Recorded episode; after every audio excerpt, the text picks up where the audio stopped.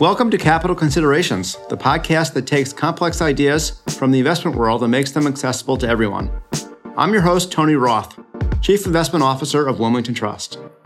Never could we have predicted in January that 2020 would be unprecedented in so many ways. It's really been quite a roller coaster.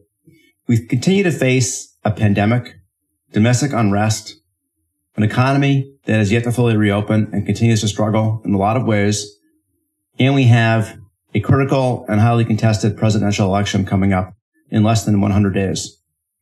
So as we move deeper into the summer and try to understand what the next normal will be, it's time to take a look at what has worked so far this year and where we think the investment opportunities are for the rest of the year. Here with us today to discuss our strategic plan for success in the second half of 2020 is our head of investment strategy, Meghan Shue. Meghan, thanks so much for joining today. Thanks, Tony. Happy to be here. Great to have you as always. The number one question that we keep on being asked by clients is now that the market has recovered, is this time to get out? Would this be a good time to put new money into equities or is this rather a time to take the money out of equities if you're already in the market? And it's an interesting question because we've seen this massive disconnect between the economy and the markets where the economy appears to be struggling, but the markets don't. Um, they're essentially at all-time highs today. And we look at the S&P and the Nasdaq. Um, they're actually up year over year. We're seeing the S&P trade at over 20 time estimates of 2021 earnings and Nasdaq at almost 30 times 2021 earnings. These are the highest levels since the tech bubble. So really the starting place for any conversation around investing is are equities a valuable strategy going forward, given the economy and given how expensive they would seem to be? What do you think, Meghan? That is the million dollar question, certainly. And it's a really hard time to be an investor today. Um, clearly, there's a disconnect seemingly in where the markets and the economy are trading, as you highlighted, Tony. I more often find myself in the optimist camp. It seems much easier in today's environment to find reasons to not be investing in equities. Uh, it's it's actually always easier, I think, to find reasons to be bearish, and you tend to sound smarter too when you're more negative. But we would encourage our clients to be taking a long term approach today. It seems like in the short term there is an inadequate amount of downside risk priced into the market, uh, at, at, least re- relative to what we would prefer for entry levels into the equity market. But in this unprecedented uh, economic contraction, we think it's important to extend your time horizon and be looking further out than maybe you normally would. There's several supports for the market right now, not the least of which is stimulus from the Fed and from Congress. Uh, meaningful progress on vaccines, and what we've seen as a robust initial improvement in the economic data. Uh, the other thing I think that's really worth mentioning as it relates to equities, and, and one of the reasons why we continue to think equities are a viable investment option, um, particularly for long-term investors, is the interest rate environment. It's very much related to the Fed stimulus and some of the support we've gotten there. Um, but if you think about a 10-year government bond yield below 60 basis points, and you compare that to the dividend yield you get on US equities of nearly three times that, even more if you're going to go outside of the US, it's evident that there are few other places to be putting your money right now. And that is one of the reasons why we continue to invest in equities in this market. Yeah, the so-called Tina argument. I don't know if you've met Tina, but um, Tina is there is no alternative. And she's very present today because in that rate environment that you've just described, there really aren't a lot of good options. As of here in late July, we look at the trailing 12 month return of the S&P. It's actually up on a total return basis about 7% over the last 12 months. And that's despite what we've lived through, which has been pretty crazy. Okay. So let's look deeper into the market, Meghan. There are five companies that when you take them out of the market, the markets are not in fact up, they're down.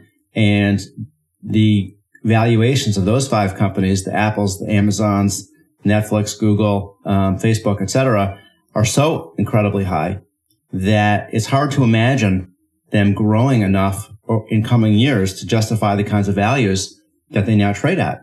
So the question that one has to ask is, is this an untoward moment to get in the market with that concentration um, maybe it would make sense to invest and, and essentially, essentially carve out those names. What do you think of that idea? Well, I think the concentration of the market is a risk, but it's probably one that's a bit overblown uh, at this point.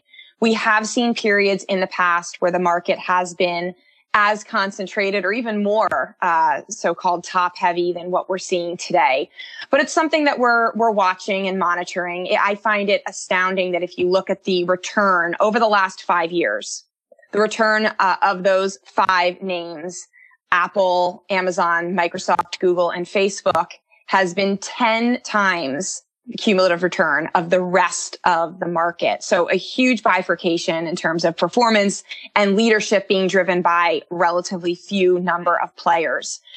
We think that there's justification for this. Uh, if you look at the growth profiles of these companies, if you look at the uh, balance sheets these are really solid, robustly growing companies. Uh, year over year earnings per share growth for these five has been uh, about 13% compared to negative 17% for the rest of the market. So it's no wonder that these stocks are outperforming. Going forward, whether these stocks continue to outperform will very much depend on the economic environment because one of the reasons that they've done so well is that they are generating their own growth in a low growth economic environment. So if we saw the economy pick up, I would expect the rest of the market to uh, to start to move higher, and we might not see that same movement in these stocks that have already run so much. Yeah, I mean, can you imagine, Meghan, if we had to survive this pandemic from a work a family, a learning standpoint without the technology ecosystem that's been created. We're speaking right now over WebEx. Everything that we do seems to be enabled by technology. Amazon packages that we're receiving, of course, talking on our Apple devices, whatever it may be. So in a sense, you can sort of understand why these companies are as valuable as they are. Absolutely. And I think we're at a pivotal point in the economy and, and really this is ex- this pandemic has accelerated some important structural shifts in the way we live and the way we work and the way we rely on technology. And these companies are at the forefront of that. So i think that they will continue to be uh, leaders in the market but clearly it's like anything else. If you are uh, if you're a sports team and you're overly dependent on one or two key players and those key players get injured um, or they have a bad game, the rest of the team can suffer greatly. So being overly dependent on just a handful of names clearly could lead to higher volatility, but we don't think their performance is unjustified. Meghan, these five large tech companies have done incredibly well, but at the same time, there are large swaths of the economy that have underperformed that would appear to present so-called value. Um, and in fact, while it may be a bit of an outdated paradigm through which to look at the market because there's so many other dimensions of equities, not just the cost at which they trade or the multiple at which they trade, things like momentum uh, or liquidity, et cetera. But when we look at these companies that don't trade at these high multiples, like financials, like industrials, like healthcare in, in most cases, we see a big cohort of companies that at some point we would expect to come back once the COVID is behind us. When is the right time to start to de-emphasize these big tech companies in favor of, in a sense, the rest of the economy? You're totally right, Tony. There are much more complex, multifaceted ways of looking at which companies to invest in than simply growth or value. But I do think it might be helpful to kind of take a step back and talk about what are we re- what do we really mean by value versus growth. Uh, when I think about value, I think about a stock that has a somewhat uncertain future. Maybe that's because of a controversy. Maybe it's because the cash flows of that company are very dependent on the path of the economy. Um, or they're more volatile from year to year. And as a result of one or a combination of these things, that stock will trade at a discount relative to the market. Stocks in any sector can qualify as value, but the value indices tend to be more heavily weighted toward those industrials and financials that you mentioned. Growth, on the other hand, uh, is a stock that generates its own organic growth, irrespective of what's happening in the economy. So, in a relatively slow growth economy like we've had over the past um, really couple of decades, growth stocks that are generating their own organic growth tend to get bid up by investors and trade at more elevated valuations. So I don't think value is dead by any means. I just don't think we've had the, the correct conditions for value to outperform. Uh, as I said, we would expect value to do better when growth, economic growth is increasing, when economic growth is coming in better than ex- expectations, because that expectation component, what that baseline is, is very important. And also when interest rates are rising. And clearly this has not really been the backdrop of the past year or so. So uh, it's it's not surprising though the numbers are a bit staggering when you look at the year-to-date performance of the Russell 1000 growth versus value, and you see that the spread between the two is nearly 30%. That's a huge, huge bifurcation. Um, I would not give up on value, but I do think that we need to see the economy start to come in a little bit stronger um, and interest rates to increase in order to have value outperform growth. So you keep it in the portfolio, but you wouldn't really change horses and, and jump fully on the value horse. Yes, diversification is really important when it comes to factors, growth, value, and beyond momentum, quality, liquidity, those, those other factors that we think about. Value has been known to snap back rather violently when those conditions do align. Um, so you definitely need to have some in your portfolio. Uh, and we prefer at this moment to be fairly balanced between growth and value. Let's talk about the election. It's a big conversation in the country, in the world. I can't remember in my lifetime an election that seemed to have so much riding on it in a sense. And clearly from an investing standpoint, one would think that the outcome of the election would have some important consequences for investors.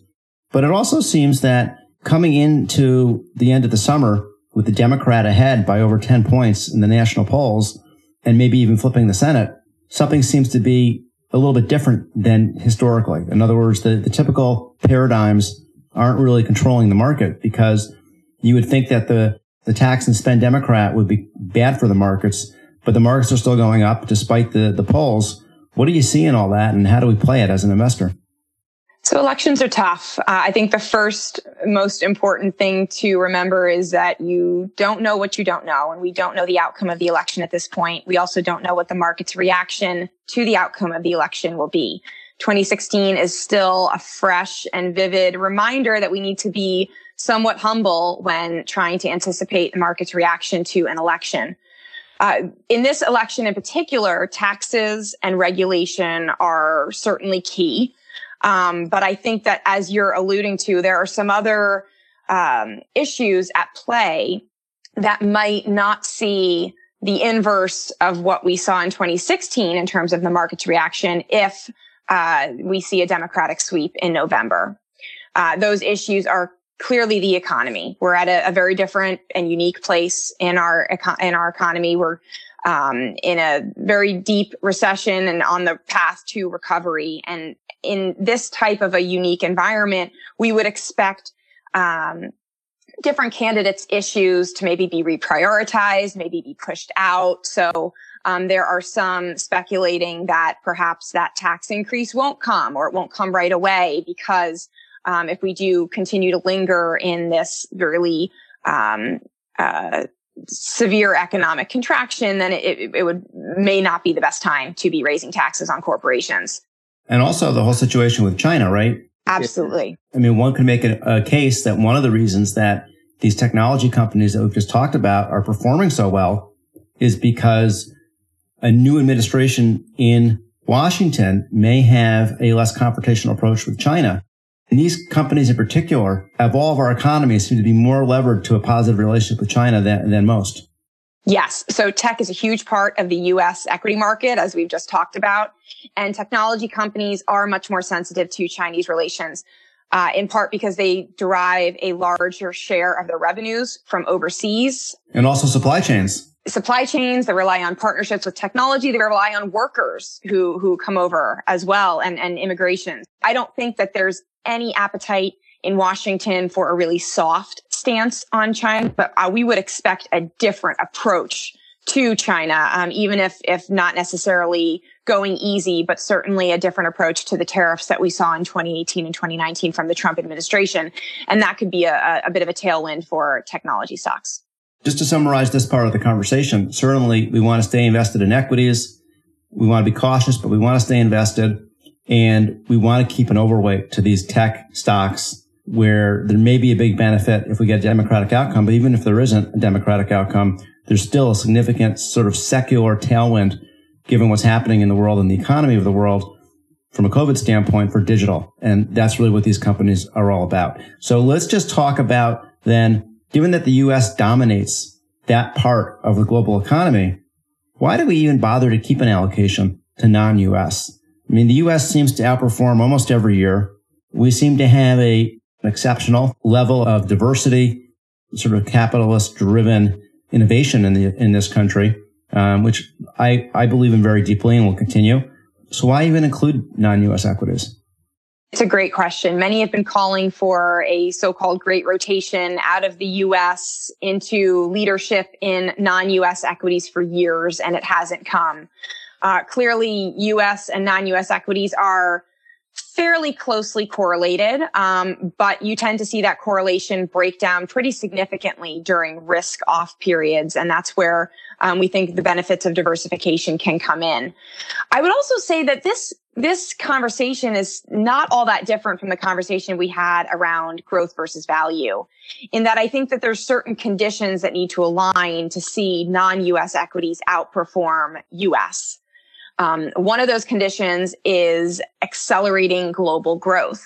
The past few years, we've really seen the U.S. growth um, outperform the rest of the world, but the current setup may be one um, as we look at the path of the virus uh, and and different levers that these different regional economies have to pull. It could be one where we start to see the rest of the world um, outpace the U.S., and that would be an environment for non-U.S. equities to do better. Similarly, uh, a weaker dollar is also uh, a, a, good setup for non-U.S. equities because U.S.-based uh, investors have to convert that currency back to dollars. So a weaker uh, US dollar tends to lead to better uh, dollar term returns for non-US equities. And I think that might be as you think about the stimulus that's been put into the system from Congress, easy monetary policy, and growth starting to pick up in other parts of the world.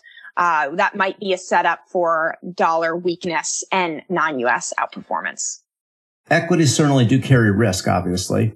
And we have lots of clients and there are lots of investors do need income in their portfolios. So where should people look for income in portfolios? And how is the muni market, the municipal bond market fare this year? And is it an area that presents some opportunity for investors or are yields just so low that we shouldn't expect much out of even municipal bonds right now? Municipal bonds tend to be a bit of a sleepy asset class, but they've gotten a lot of action this year. Um, and it's been anything but sleepy. Uh, they were hit very hard during the liquidity crisis of February and March. And we saw municipal bond volatility spike to an all time high. Uh, this was for a number of reasons that the, the two most I think that resonate with me are that municipal bonds were basically the first source of liquidity for many investors who needed to sell um, needed to sell assets to meet margin calls and, and things of the like. And then there are also areas of the muni market that were really at the epicenter of the COVID crisis. Mass transit, airports, higher education, hospitals and life care facilities. So we saw an opportunity um, back in March and April to add to muni bonds. And we still think they're an attractive asset class. That recovery is ongoing as we're looking at um, different measures of stress in the muni market. Credit spreads have compressed for investment grade municipal bonds. Um, volatility has come down. The ratio of yield for a municipal bond versus a treasury of similar maturity has also come back down a little bit more in line with history. So the recovery is ongoing, ongoing for certain areas of the muni market, but we continue to find them uh, relatively attractive, particularly if you're an income driven investor. Yeah. And another area I would also mention for investors looking for income that are in the equity markets is the so-called covered call rating or uh, call rating overlay strategies where you buy equities, but you sell covered calls against them. Covered because you own the equity, you're selling a call and the owner of the call has the right to buy that equity security from you uh, at today's price, typically, if in fact the stock goes up, as, a, as an example. And when you sell that right away, you collect a premium. And it's a way to add as much as 2% of additional income to a portfolio. So you've got equity like return, returns potentially up to a certain level, depending on how those options are structured. So that's another way that people can focus on that we, that we've been talking to clients a lot about to structure income into portfolios in an environment where income is, is tough to find. So let's um, move on to the last topic that I wanted to touch on today, which is how do we hedge the risks that we're talking about in the economy? So unfortunately, there's not a lot of good options to the equity market, given that rates are so low and given that yields, uh, generally speaking, are so low. They may be negative from a real basis. So once we take into account inflation, so how do we hedge the risk in the portfolio? Because we are going to take probably more equity exposure than we might otherwise want to because there are so few attractive alternatives to get return. So one really attractive hedge for the portfolio that we are seeing right now is gold. Uh, gold has had a very nice run. Make no mistake. Um, it's it's back toward 2011 highs. But there's a couple of reasons why we think gold can continue to move higher over the long term. Gold does uh, benefit from low yields. It's not an income generating asset. So anytime you're investing in gold, you're giving up essentially an opportunity cost of income elsewhere. But in today's environment, there is no income. Uh, the opportunity cost is essentially zero. So gold has become a more attractive place for investors to put their funds. There's also a really interesting dual optionality with gold at the moment. So if we think about hedging risks, we talk a lot about the downside risks, but there's also potential upside risks as well. And gold is an interesting hedge against both of those. So for example, if we see a risk off environment because the virus continues to spread around the country, um, unable to really get it under control, and we have to reverse some of these economic uh, reopenings that we've seen in recent months, we would expect that to be a risk off uh, move for markets. Equities would probably see a bit of a correction and funds would probably flow into a safe haven asset like gold. On the flip side, though, if we have a more robust economic recovery, um, and maybe that weaker dollar environment that we were talking about and higher inflation from a mix of better demand from consumers as well as the plethora of stimulus that's been put into the system at this point, we would expect inflation to pick up. We would expect those real yields that you're talking about to decline. And that's also a very favorable setup for gold. So you have this really interesting hedge against the so-called left tail and the right tail at the moment. Um, and we think a, a, modest allocation to gold is a really good way to hedge the portfolio.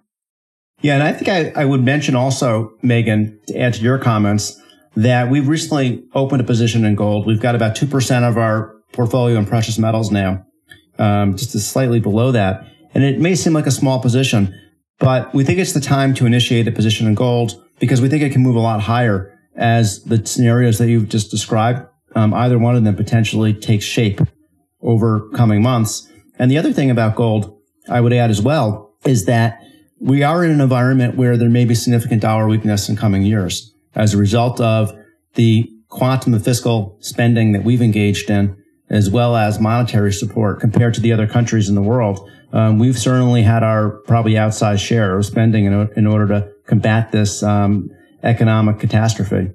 And that the, the outcome of that could be a weaker dollar. And as the dollar weakens, commodities, in order to maintain the purchasing power parity, essentially go up in value. And so that's another thing that favors gold potentially in this environment. Absolutely. So great conversation. Let me sum up what I think, as I always do, are our key takeaways for today. First, I would say equities are very much still investable, even at these levels. We would caution probably dollar cost averaging for new money going into the market. But due to Tina, the fact that there is no alternative from a return standpoint, the bond market is very unattractive overall. We would continue to recommend that people hold a target weight of equities that is around at least a third of the portfolio. Secondly, within the equity space, we continue to feel that these large cap tech growth oriented companies are going to continue to be leaders in the equity market in coming months and in coming quarters and indeed in coming years. We'll certainly see some rotation into the value oriented names where the tech stocks will lag. But over a long period of time, that's where the biggest gains we think are going to come for investor portfolios for the reasons that we've talked about relating to the increasing adoption of technology in order for humans to connect and, and interact when they can't do so physically. And it's that simple.